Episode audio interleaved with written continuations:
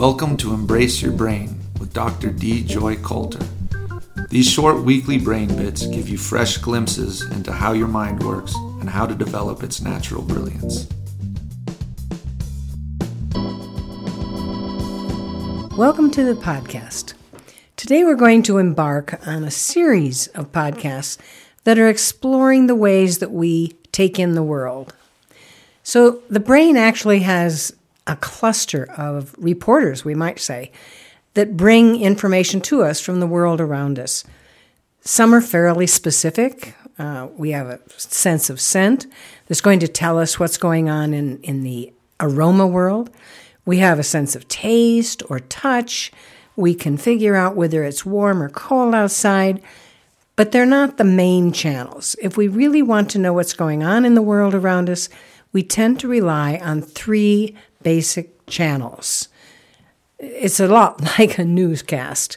So, two of them are obvious. One of them is via the eyes. So, we'll call that the visual channel. And some people love that one. It's their primary way of going through life, and they seem to notice absolutely everything. Another channel that's really obvious is the auditory channel that uses the ears. And some people hear and remember what they've heard, and that's their primary way of connecting to the world. There is a third channel, and you do use it very much, but you may never have had a name for it. It's a little bit mysterious, and we're going to have fun describing that one in another podcast. We're going to call it the kinesthetic channel. Sometimes they talk about it as a felt sensing channel. It's got something to do with muscles, but not a lot. But we'll talk more about that later. You have a favorite as well. And it could also be that you're ignoring one of them that gets pretty interesting because when we try to communicate with one another, we're coming from our channels of view. So our experience of an event might be quite different from a friend's. And we wonder if we actually went to the same movie or the same party or had the same meal, even, because of the differences in the way we actually interpreted it. Let me give you a little glimpse of the way the styles can be different we have ways that we want to tell somebody that we understand what they were just telling us. So somebody might say, I see what you mean. Where someone else might say, That sounds right, I hear you. And a third might say, I get it, it feels right. Can you pick up on the differences and where they're probably coming from? The way they respond to you gives you a little bit of a clue as to what's most important in their world. What's interesting about it neurologically is that each of these channels is separated from the other. If we were dolphins, they would all be bunched together in one complex system.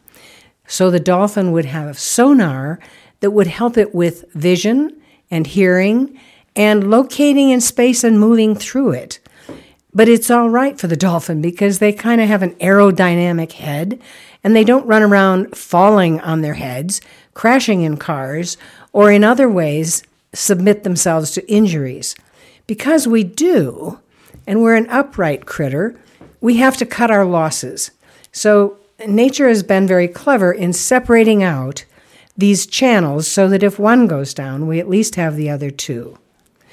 The visual channel, the eyes are in the front of the head, but the most operating of the processes goes on in the back of the head.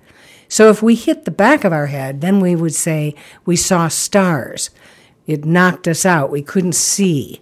There is a portion of the visual activity that's going on in the front as well, but it's not as primary. So we would say the visual cortex, the visual part of the brain, is at the back of the head. The auditory is where you'd like it to be. It's near the ears, on both sides of the head. A little bit more musical on the right, a little bit more language based on the left, but it's near the ears. This strange kinesthetic one predominantly operates out of the frontal lobes, right behind the forehead. Anything that's behind the forehead, you have a suspicion, is fairly important. So when we get to that mysterious channel, I think you'll realize that in some ways, it's the glue that holds us all together, that makes us able to appreciate one another. The next few podcasts, you're going to end up knowing what each channel does, how you can tell if it happens to be your favorite, how you talk to people across channels, and then we're going to look at another problem. What happens if you get fatigued? Your eyes can get exhausted, your ears can get exhausted. And the kinesthetic processing has its own unusual way of getting exhausted as well. So, in each case, we have to learn what in the world we can do to recover our energy. We'll look at that too. And finally, we're going to explore how to develop talents that rely on these three basic channels. So, I think you're going to have a good time listening to these. Talk to you again soon. If you're enjoying these podcasts, I hope you'll share them with friends.